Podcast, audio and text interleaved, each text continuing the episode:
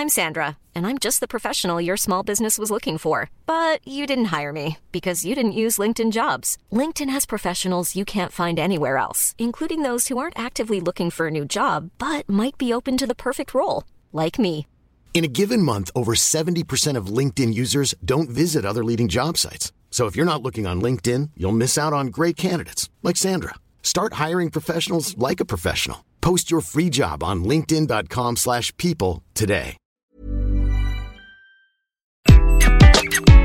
Bonjour, dans cet épisode, nous allons parler du quiet quitting, la toute nouvelle tendance, le tout nouveau mot RH. Je suis Gaël Châtelain-Berry, bienvenue sur mon podcast Happy Work, le podcast francophone le plus écouté sur le bien-être au travail. N'hésitez surtout pas à mettre des commentaires, à mettre des étoiles, à partager cet épisode si vous le trouvez sympa. C'est très important pour que Happy Work dure encore très longtemps. Alors, le quiet quitting, vous connaissez? Ça veut dire littéralement la démission tranquille. C'est le nouveau concept à la mode qui décrit le fait qu'un salarié ne fait vraiment plus que le strict nécessaire, ce qui est prévu dans son contrat de travail. Et très franchement, je suis un peu remonté. Oui, je lis des articles disant le quiet quitting, c'est vraiment la flemme qui arrive au pouvoir. Mais franchement, je ne comprends pas que certaines personnes soient surprises par ce phénomène. Quand on cumule le besoin d'avoir un bon équilibre vie privée, vie professionnelle. Avec le mouvement de la grande démission, eh bien, on arrive à des salariés qui se disent mais suite à la crise Covid, c'est vrai que le travail, ce n'est pas ma vie et que franchement, je n'ai pas peur de perdre mon emploi, en tout cas pour un certain nombre de catégories professionnelles. Pourquoi en faire plus? Le quiet quitting, ça remet en question en fait une chose, le management. Non, le quiet quitting n'est pas une épidémie de flemme chez nos concitoyens, très loin de là. Il montre plusieurs choses. La première chose, le besoin de réenchanter le travail. Rendez-vous compte que dans la dernière étude Gallup, seulement 7% des salariés français se déclarent engagés ou très engagés. 93% des salariés disent ouais, je suis pas très très motivé par mon travail. Pourquoi est-ce que vous voulez en faire plus? Dans ma génération, on était corvéable à merci parce qu'on se disait mais si j'en fais pas un maximum, je vais me faire virer. Il y en a 10 qui veulent mon boulot. Là, c'est l'inverse. Il y a 10 entreprises pour chaque salarié et ils veulent le recruter. Donc, je peux garder mon travail sans forcément en faire plus.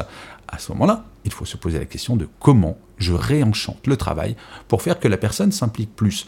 Mais je parlais avec une journaliste, euh, pas plus tard qu'il y a 5 minutes, qui me disait Mais c'est fou, on est en train de faire quelque chose d'énorme d'une normalité.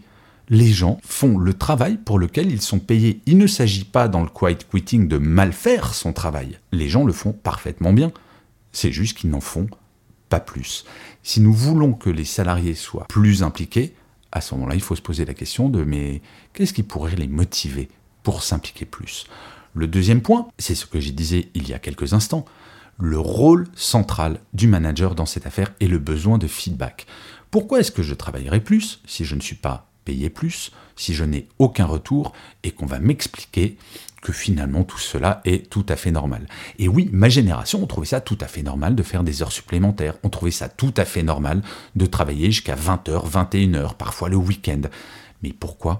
Pourquoi devrais-je empiéter sur ma vie privée, sur le temps consacré à mon bien-être personnel, alors que je n'aurai strictement aucun retour, aucune différence, aucun avantage.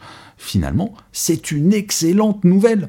J'appelle à la gestion par objectif toutes les entreprises et tous les DRH et tous les managers à qui je parle, et finalement, ce sont les salariés qui poussent les entreprises à mettre en place une gestion par objectif.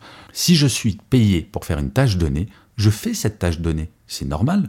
Je ne vais pas faire cette tâche donnée plus quelque chose.